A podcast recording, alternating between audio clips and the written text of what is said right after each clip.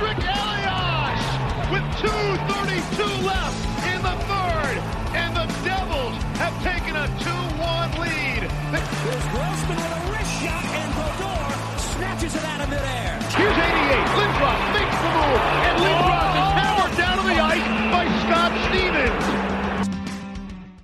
What is up, New Jersey? Welcome back to the Locked On Devils podcast here on the Locked On Network. I'm your host, Trey Matthews. It's Friday, everybody. It's the weekend, and you're going to have a longer weekend this time around because Monday is Labor Day. That's right. Labor Day, you do not have to go to work. You don't have to go to school. You don't have to do any of that because you have an off day, and I hope you guys enjoy it well. So if you hadn't checked out yesterday's episode, I basically did a two-parter with Nolan Bianchi and Ethan Smith of Locked On Red Wings, and we talked about race issues and worldwide issues that was going on in the hockey community and also just what can we do that's bigger than hockey and just more than a game as I've been stating in recent episodes I post onto my show. So if you hadn't checked them out or if you're even curious, give those episodes a listen. Now, the past few weeks I've been bringing a lot of guest stars and today is no exception. This time I have a very special guest. So, joining me on the show today, he is the new play-by-play announcer for the new NHL expansion team, the Seattle Kraken. It's Everett Fitzhugh. Everett will be the first black NHL play by play announcer in history. This is just big to have someone of his caliber join me on the show.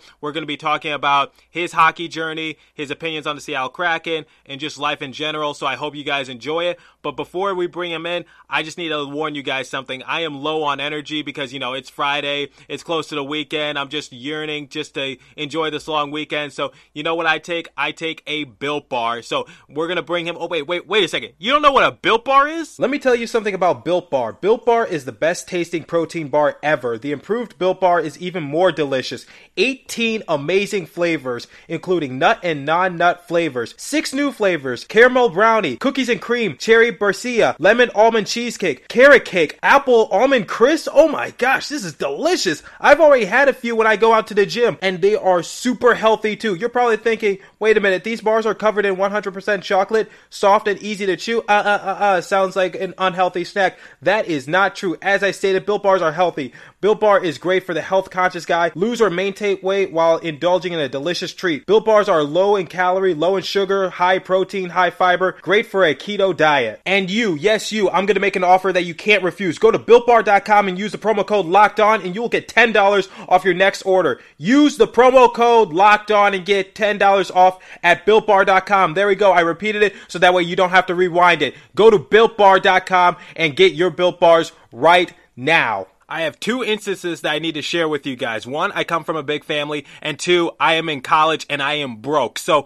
sometimes when you're looking for something to eat, you just don't know what you want. Sometimes you want Chinese, sometimes you want pizza, sometimes you want froyo, sometimes you want this restaurant, sometimes they want the other restaurant, and sometimes when I'm in my college campus dorm, I don't know what I want to eat and I just don't feel like leaving because I gotta stay in my dorm and study. Thanks to a lot teachers, but you know something? I need food. So what do I do?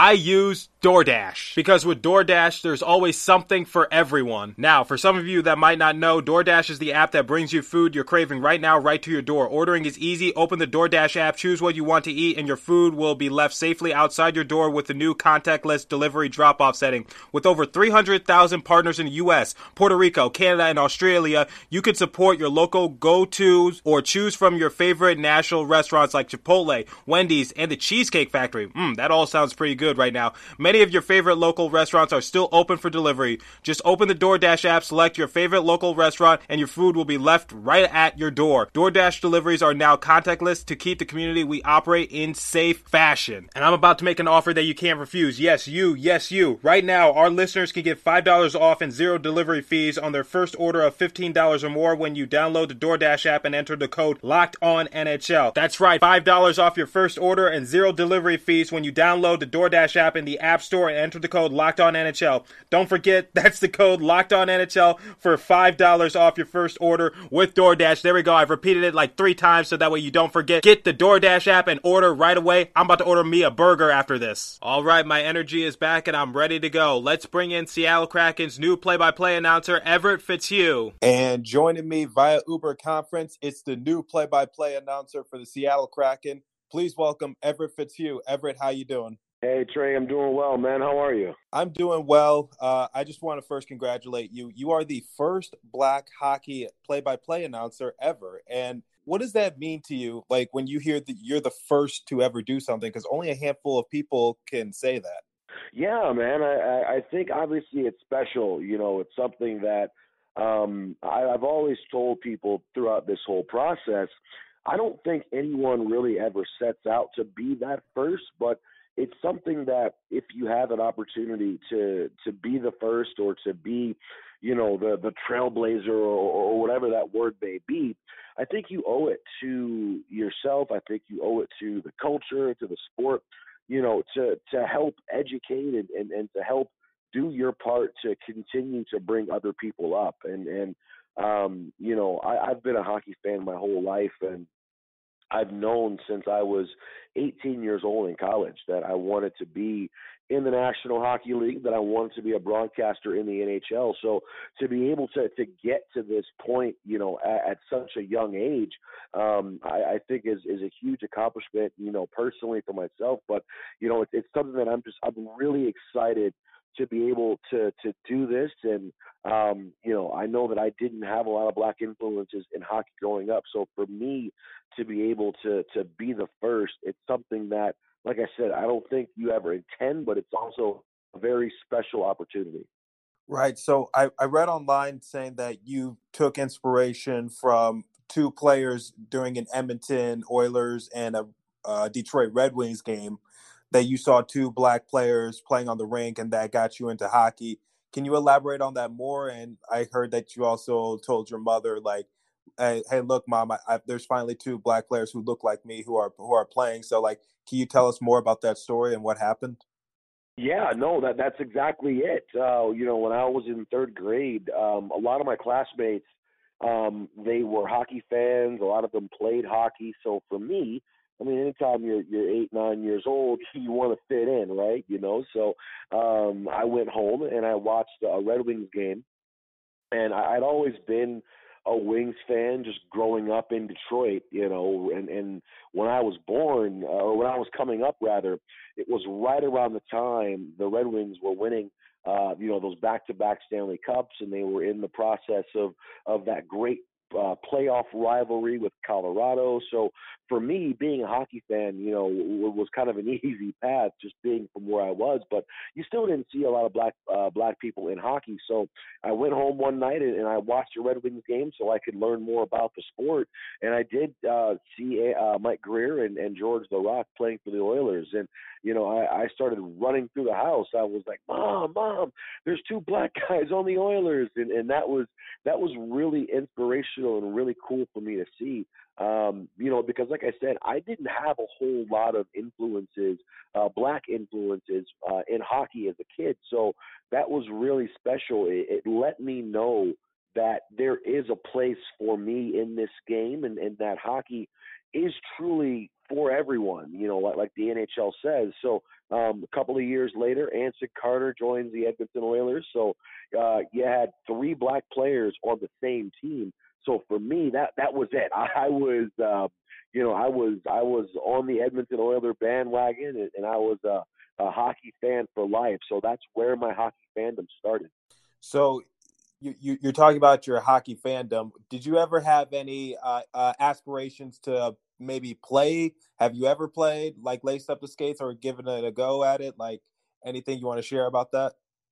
You know, I, so I've never I've never played hockey actually. Um, you know, mom uh, mom thought it was a little bit too dangerous growing up, so I didn't play hockey. I played baseball though when I was a kid, um, and actually I didn't even learn how to skate until I was uh, in college. It was my my fifth year, my last year in college. I learned how to skate. Took a uh, an ice skating class, so that was um, you know that was pretty fun. But also um i played one game of men's league hockey when i was in uh when i was in college. So um i was like bambi out there uh on the ice. I kept going from blue line to blue line.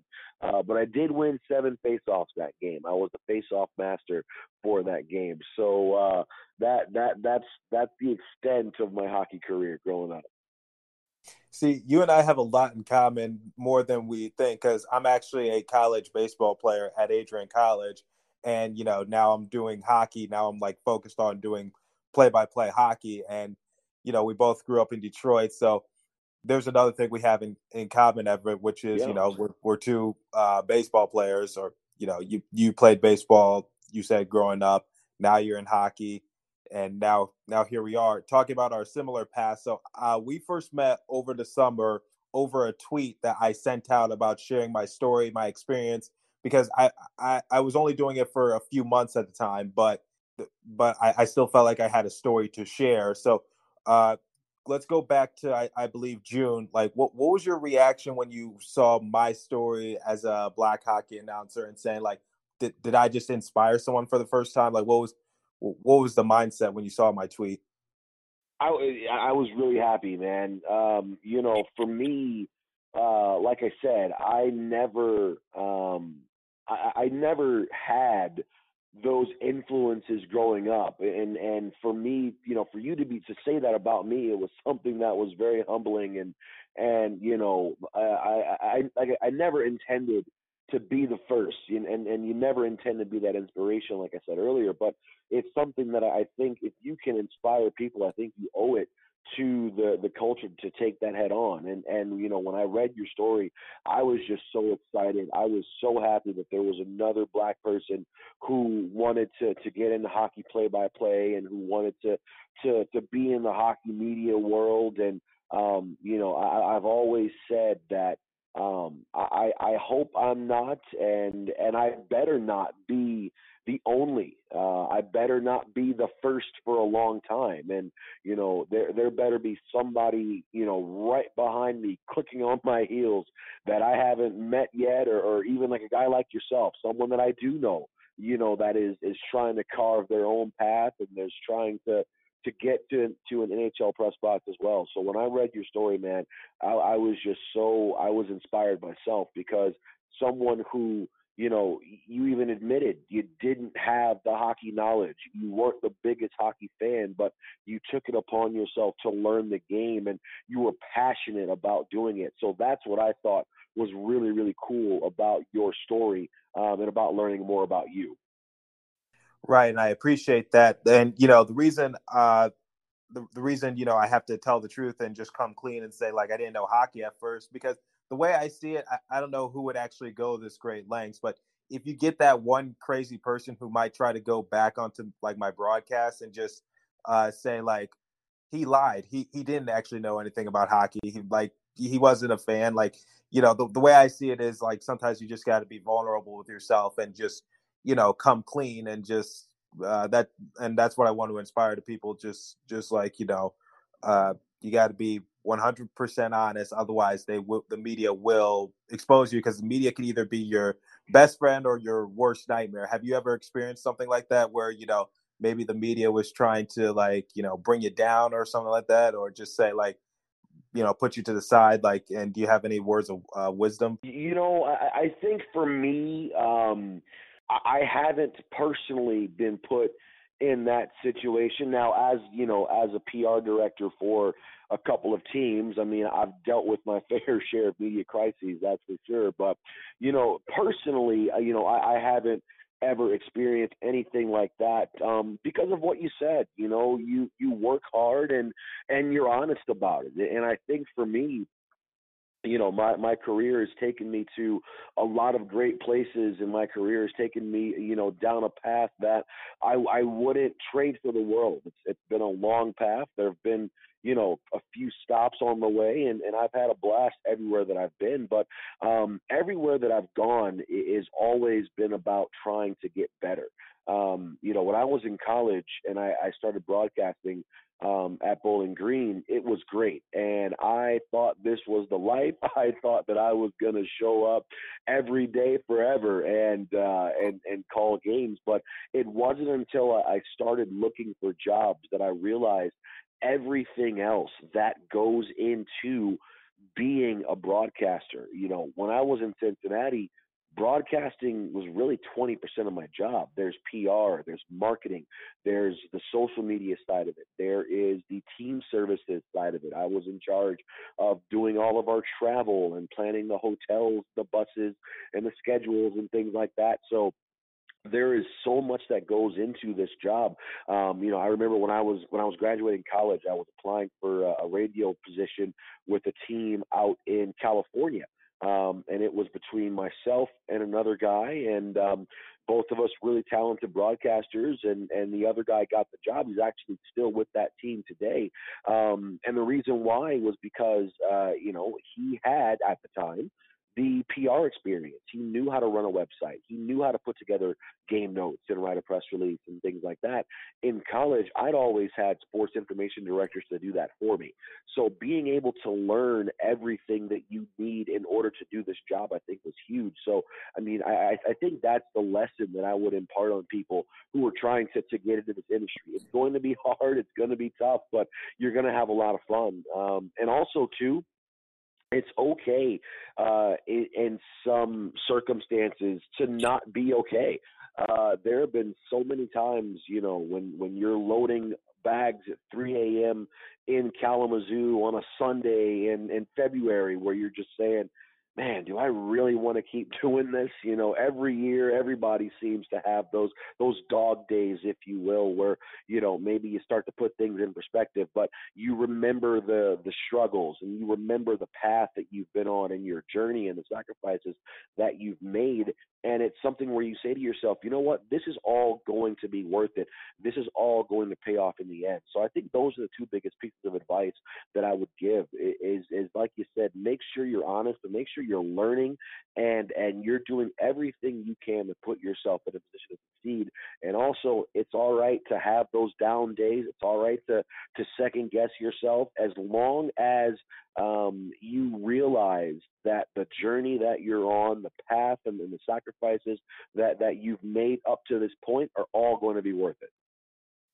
Evan Fitzhugh joining me on Locked On Devils, the play-by-play announcer for the Seattle Kraken. You just spoke about uh, the the hats you had to wear and the amount of hard work you had to do to get to where you're at, and that's what a lot of people don't seem to realize. They think you're, you know, you you were just an announcer that you worked your way up, but there was a lot of stuff going on behind the scenes that people didn't know, and that's one of the things I always talk about. If you want to be successful, it takes way more than just wanting it you got to put in the work, you got to put in the time, you got to put in the effort and the patience as well to uh, get to where you're at. And you're you're a great example because the stuff you you said I didn't even know about. Like I did, I knew you were a, a PR director, but I didn't know you did like some of the other stuff that you uh, that you mentioned. So uh, that that's just great advice to to have to a to a to a person just saying like you know if, if you want to be successful that's fine but it takes way more than just wanting it. And uh, let's uh, go backwards a little bit. Let's talk about uh,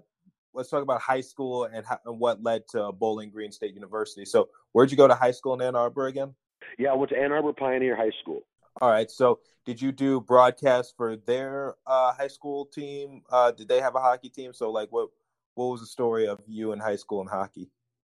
You know, I didn't. Uh, they had a hockey team, uh, so I, I went to a couple of games for the hockey team just as a fan and you know as, school pride. But also um, in Ann Arbor, we had at the time the National Team Development Program, which was where the top um, 17 and 18 year old players in America play their college, play their uh, junior hockey. So those kids went to my school as well. So I was able to talk to a few of those guys, and actually a couple of guys who made uh, the NHL. Jamie McBain, who spent some time in Carolina and Buffalo. Him and I were pretty good friends. Uh, Mike Ratchuk, who uh, had a cup of coffee in the NHL with the Flyers, and um, is, has been in the minors and, and has been over Europe as well. Um, him and I were, were classmates together too. So I didn't broadcast in, in, in high school, and actually, what took me to Bowling Green is that I knew that all you know growing up i knew that i wanted to a career in sports. I knew that i wanted to work in sports and that it would be something that i would enjoy to do but i didn't necessarily know what that was and, and what i wanted to do. Um, i honestly didn't even know that play-by-play was an option. Um, you know, I, I thought I was going to be Stuart Scott, you know, on the ESPN uh, SportsCenter desk, and, and that was something that I really wanted to do as a kid. But you know, I chose Bowling Green because having that passion for sports and and knowing that I wanted to work in sports, I wanted to go to a school that had all four sports at the Division One level. So Bowling Green, baseball, hockey, basketball, and football. I had plenty of options uh, to to pursue a career in sports. I'd applied for a few other schools in Michigan and and you know regionally, but when I started narrowing down my list and and started to to reevaluate, Bowling Green kept coming up, and and I think it was it was the perfect decision for me. Um, again, like I said, not only because they had all four sports, but they were a Division One school. It was close enough to home where I could get home if I needed to. I wasn't too far away.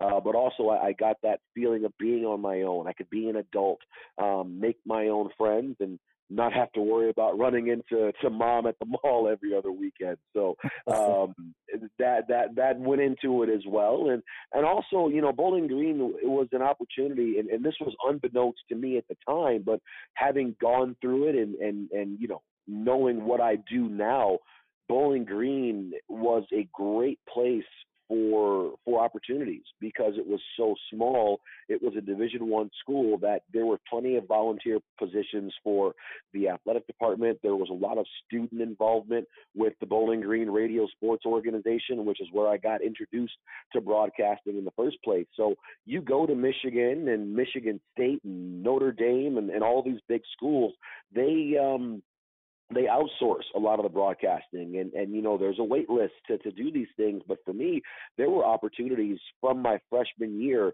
to be a broadcaster at Bowling Green. So I didn't know that going in but I, I made the perfect decision because it gave me all the reps. It gave me all the opportunity that I needed in order to establish myself and pursue a career in sports.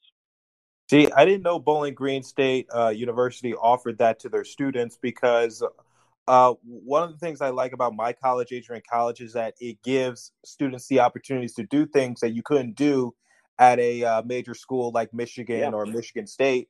Uh, so, like, I work for ACTV, and you know, doing all this is just like I, I couldn't do this at a big school. I couldn't even do this at the University of Detroit Mercy because uh, you know, I worked there as a ball boy for like seven years. At one year, they had Dan Dickerson, who's the uh, play-by-play announcer for Detroit Tigers radio. Yeah, he, he did uh, the play-by-play for their basketball games. So it goes to show you the seriousness of uh, of you know how they take their broadcasts. They hire professionals, like you know g- guys who have past experience.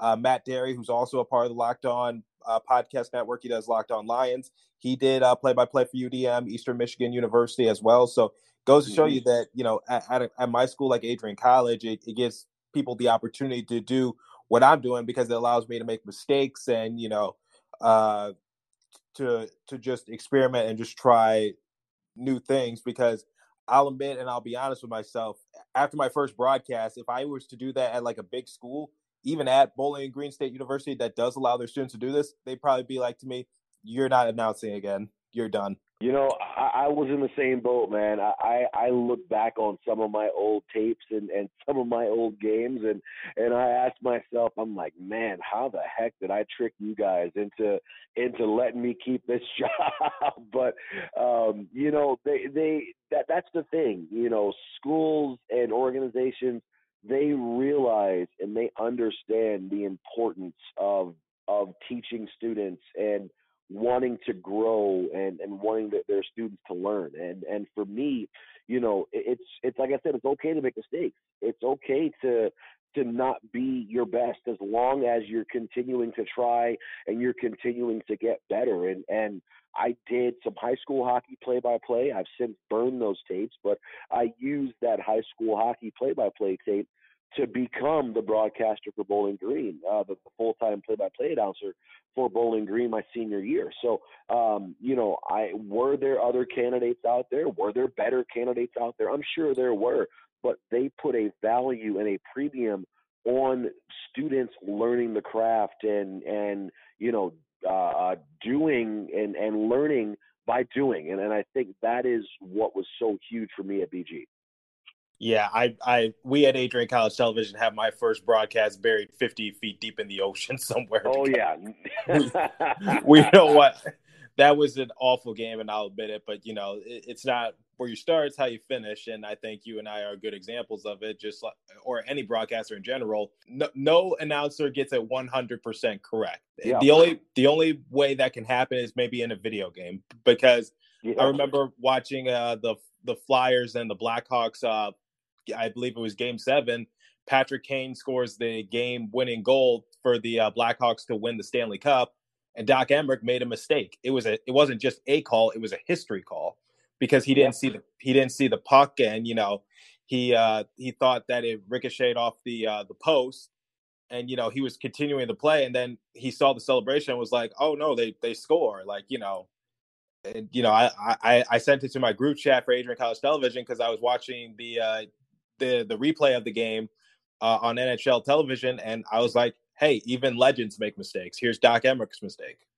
Yeah, and I've made so many mistakes, man. You know, and and here in Cincinnati, the uh, our, staff never misses an opportunity to to to joke on one another. You know, we we are a very close staff, and you know, I I- th- these are going to be my friends for life. But we hold each other accountable. You know, we're we're all brothers on the road, so you know, it's it's one of those things where like, man, Everett, you really messed up that one today, did you? I'm like, yeah, I wasn't too proud of that one. So, you know, but and and it's funny you say that too because um, you know, during this whole process, I've been very very fortunate to speak to a lot of broadcasters and, and folks who've reached out to me, and Doc Emrick was one of them, and he was telling me stories about how you know even now after you know however many years 30 40 some odd years of broadcasting for Doc on on, on the, the the sport's biggest stage he says I still make mistakes you know? I, I still have gotten a few calls right or wrong and it's okay you know? It, it, like you said no one's perfect and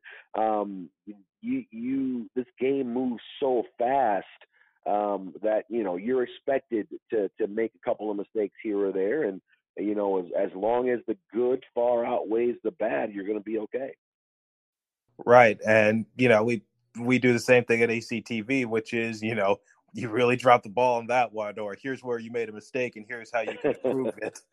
Uh, but you know, uh, it happens. It's life. We it's it's all love at the end, and uh, what goes around comes around when we make fun of each other. But anyway, Yeah. I want to I want to touch on just a couple more things. So, uh, talk about your. I, I I'm not sure if we've touched on this or not already, but talk about uh, your your time for Cincinnati do, in terms of a play-by-play announcer. So, like, what what are some of your greatest memories with them? How did you get the job in the first place? What's the story behind that?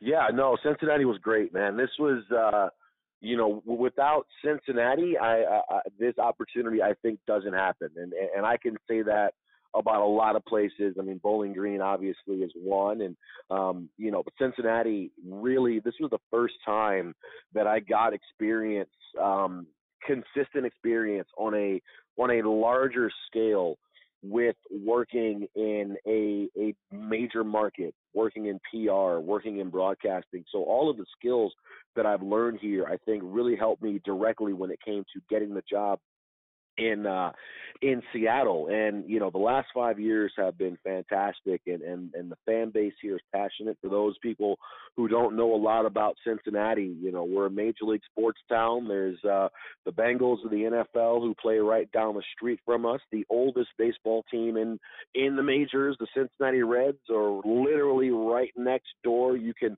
throw a baseball into the stadium from our front door of the arena. Uh, you've got a brand new MLS team. You've got two Division One uh, basketball schools in the University of Cincinnati and Xavier. You've got Louisville in Kentucky right down the road, basketball and football. Ohio State a couple hours up the road, and then high school football is king here. So you know there there is a lot of noise and a lot of options in terms of athletics here in this area. So to be able to to keep the Cyclones from a PR standpoint at the forefront was was one of my biggest accomplishments here and and making folks listen and care about the Cyclones is something that I really enjoyed doing. From a broadcasting perspective, it was a lot of fun because, you know, it's pro hockey and even though it's the ECHL and it's minor league hockey, you're still a professional broadcaster. Um, and, and that was always the goal to get the pros, to get to the NHL. And in order to get to the NHL, you got to start somewhere. So being able to, to be in the professional, you know, leagues and the minor leagues and do this was a lot of fun.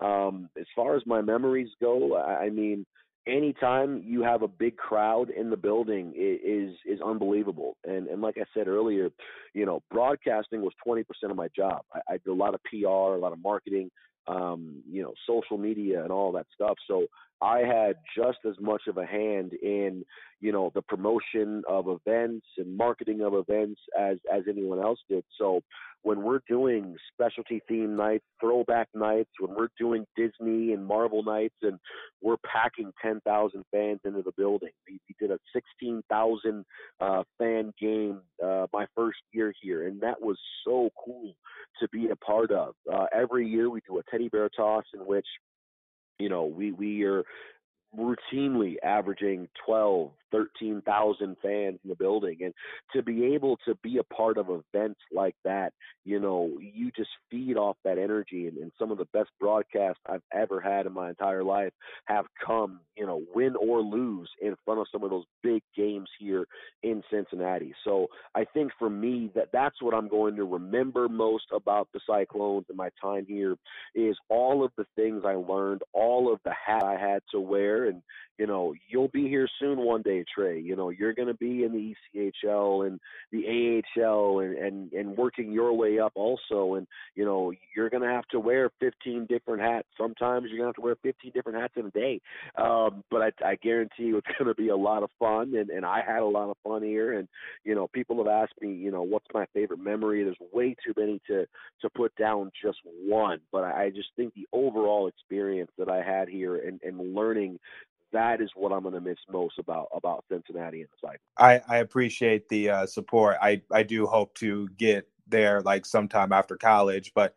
Uh, my question is, how did you get the job out of Bowling Green State University? Did you like apply? Did did you send in tape? Like, what what was the story? So actually, I got the job here in Cincinnati after I was in Youngstown. So once I left college at Bowling Green, um, I sent out tapes and applications and resumes everywhere, but no one was hiring at the time. So I actually got out of sports for about six months. Um, and then a friend of mine told me about an opportunity in Chicago with the United States Hockey League, the USHL, which is the top junior league in the in the country. So I worked for their league office, um, doing marketing, communications, social media, um, I was there for a year and a half, like I said. Then I went to Youngstown for the Phantoms, which is a team in the USHL. So I, I kind of went backwards. Some people will go from the team level to the league office level. I went from the league office level back to the team level um, because I wanted to, to do broadcasting. I wanted to get behind the microphone again. So I went to Youngstown, was there for a year, um, and then Cincinnati's uh, job opened, and, and I found out about it through one of my friends and colleagues and another lesson that a lot of folks will learn is it's not necessarily what you know, it's it's who you know in this industry. So um, the broadcaster that I took over for at Bowling Green when he graduated, his name was Bob Mills, uh, and he was the at the time the broadcaster for the Orlando Solar Bears. He knew the outgoing broadcaster here in Cincinnati um, called him up and, and said, "Hey, I got a guy for you." So I, I sent my resume to him, um, and he made sure that uh, it got in front of uh, my future boss, uh, my, our GM, and she gave me a phone call, and we went through the interview process, and uh, you know, a couple of interviews later, that's how I got it. So, you know, it, it was off of a recommendation through a friend of mine. But uh, I did send in a resume. I sent in a demo tape sent in some um, different feature pieces that I do because again, it's more than just broadcasting. It's about content. It's about your writing. How well can you write? So I sent writing samples in. I sent in a few YouTube videos and some features that I helped produce when I was at the USHL office, and I think all of that really helped me get the job here in Cincinnati. So, for anyone watching, aspiring to be a broadcaster, just replay everything he said because that's how that's how that's the process of how you tr- you work your way up the ladder and like i said takes more than just wanting it. Sometimes you have to wear so many different hats. So if you think you're stressed out now uh, as a broadcaster uh, you, you haven't met my friend Everett. So uh, well, in networking too, make sure you network. Make sure you know as many people as you can. And you know, a lot of folks sometimes are are, are very wary when it comes to reaching out to people. And you know, I've always said if people didn't want to be contacted, if people didn't want to help you, they wouldn't have offered their card. They wouldn't have said, "Give me a call." So, you know, if you ever meet a broadcaster, if you ever meet someone who does what you do at a higher level, um, ask them, you know, hey, I'd love to pick your brain. I'd love an opportunity to sit down and talk with you. Some guys I've met, and, and I still continue to do the same thing. Um, some guys I've met, you know, are threatened by it. There have been a couple of broadcasters that I've talked to at different levels in the past who who aren't about it, but everyone else has been like, absolutely, I'd love to to listen to your tape. I, would love to to talk to you about some things. So, you know, if, if people weren't sincere about that, they wouldn't offer that to you. So make sure to take that into consideration as well. And I'm living proof because I just sent him a Twitter message, and here we are now. Now he's on my yeah. podcast show, a show that I wouldn't have if it wasn't for him. So I appreciate him for that. Oh man, that was all you, man. That was all you and your hard work and dedication. So. All right, listeners, let me level with you for a second. Talking about erectile dysfunction is never easy. Usually we just brush it off or blame ourselves, saying things like, oh, I lost my mojo, or we avoid it altogether with excuses like, I had a long day at work, or sorry, honey, I'm not just feeling it. Uh, I'm watching the New Jersey Devils game. Uh, can we just cuddle instead? But with Roman, it is easy to talk about it. With a real healthcare professional who can prescribe real medication, it's simple, safe, and totally discreet. With Roman, you can get a free online evaluation evaluation and ongoing care for ED all from the comfort and privacy of your home. A healthcare professional will work with you to find the best treatment plan. If medication is appropriate, Roman will ship it to you with free two day shipping. How do I get started? You might be asking. Well, it's simple. Just go to getroman.com slash XXX and complete an online visit. Erectile dysfunction used to be so tough to tackle, but now there's Roman. Complete an online visit today to connect with a healthcare professional and take care of it. Again, go to getroman.com slash locked on NHL today. If approved, you'll get $15 off of your first order of ED treatment. That's getroman.com slash locked on NHL. You know how we do it on the show. Usually I repeat my advertisement so that way you don't have to rewind it and so that way you get the point. Go to getroman.com slash locked on NHL. I appreciate it. All right, last thing I want to talk about. Let's talk about the Seattle Kraken the 32nd yep. expansion team to the NHL. They will hit the ice in a full calendar year. What can you tell us about about Seattle right now? Like, what are you allowed to say? Well, I can tell you this, man. Um, the Kraken are extremely passionate from the organization, from the city, everyone involved with that team is just so excited to bring the NHL to Seattle. Um, there have been a couple of failed expansion opportunities and attempts in the past for Seattle.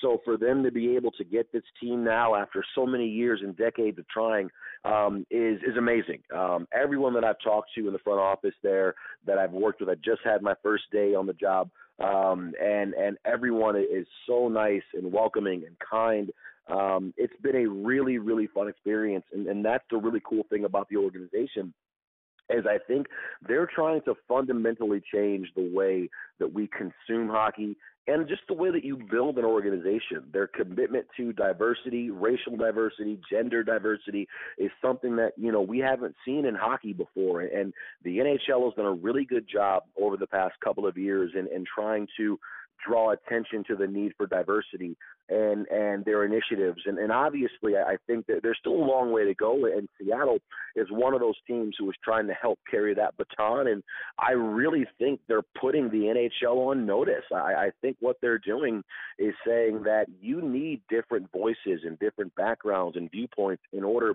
to to have a a good solid organization. So what they're building there is great. I mean, there's so many different plans and things that we've been talking about for content and, and ways to go about it. They're still building the arena.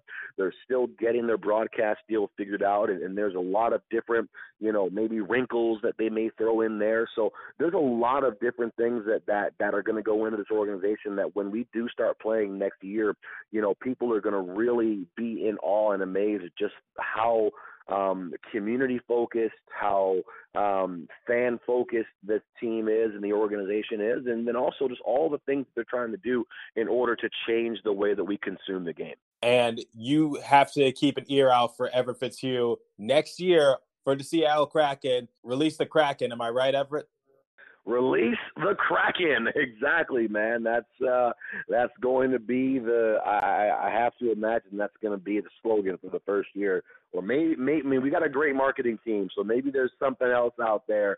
But I, I think release the Kraken is that low hanging fruit. So uh, it's it's going to be a, an, an amazing amazing year leading into it, and then obviously once uh, we do start playing. So I would like to thank my guest Everett Fitzhugh for appearing on Locked On Devils. He is the new play-by-play announcer for the Seattle Kraken. Keep an ear out for him in one calendar year, and also check out new updates for the Seattle Kraken. And one day, Everett, there will be a Locked On Seattle Kraken podcast in the next few months, hopefully. Looking forward to it, man. Thank you so much. This is a lot of fun, and uh, you know, congratulations on all of your success. Keep doing what you're doing, and uh, you and I are going to be an opposing NHL booze one of these days. I hope so. That's that's that's the dream, and you know, just be trailblazers of the sport and inspiration. So, but you know, you're the first to do it and I admire that. Thanks, man. This has been a pleasure. I appreciate it. I would like to thank my guest Everett Fitzhugh for appearing on the show, and also best of luck to him as he embarks on his journey to Seattle to get ready for the Seattle Kraken,